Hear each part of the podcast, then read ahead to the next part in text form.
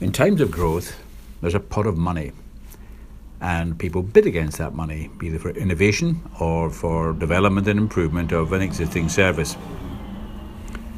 But we no longer live in a time of growth, so where does the money come from? It has to come from another budget, just like home. So, if we take an innovation, then we need to think of how we would find money for an innovation. And our own approach in Better Value Health cases say, first of all, let's look at all the expenditure for people with that condition, rheumatoid arthritis, for example. And then if there's insufficient money uh, within the rheumatoid arthritis, that we couldn't take money from one part of the care pathway and move it to another, then is there any additional resource that we could mobilise that's of lower value elsewhere in the musculoskeletal programme budget? Then there may come a time where we want to move money into the musculoskeletal programme budget from some other budget, but we need to assess the value of that.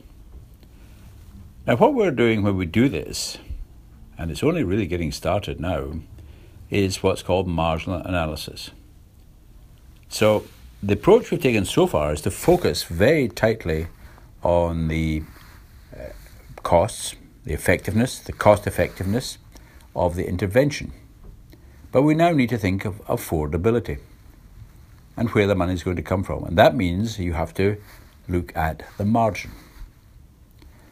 In marginal analysis, what people do is they take, supposing you needed £400,000 for an innovation or development, is to ask, well, um, in our budget at the moment, which is the £400,000 that we'd miss least? We'd miss it somehow because we don't believe we have any waste, but where is the 400,000 that we could move? Another approach is to say, well, if we were to invest another 400,000 in your budget, what would be the benefit that that would have?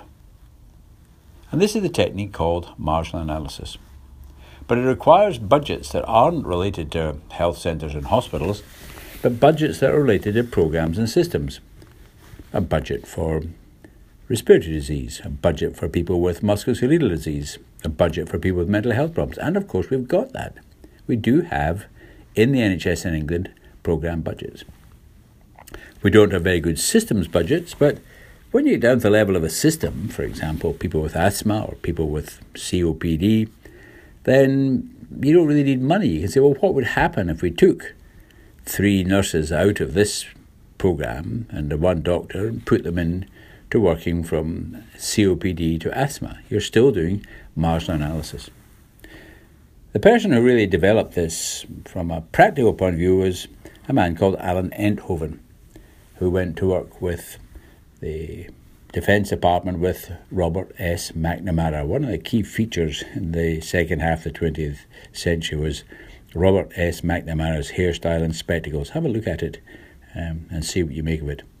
So, that is what we have to do marginal analysis, either of your own budget, of someone else's budget, or perhaps of all the budgets for which we're responsible.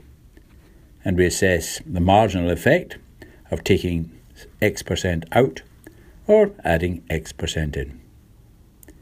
Have a look at the book called How Much Is Enough, wonderful title, isn't it, by Alain Enthoven, which is free from the RAND website. So, how much is enough? That's the question we have to ask. Because when we think we've got enough, then we can move resources to another budget.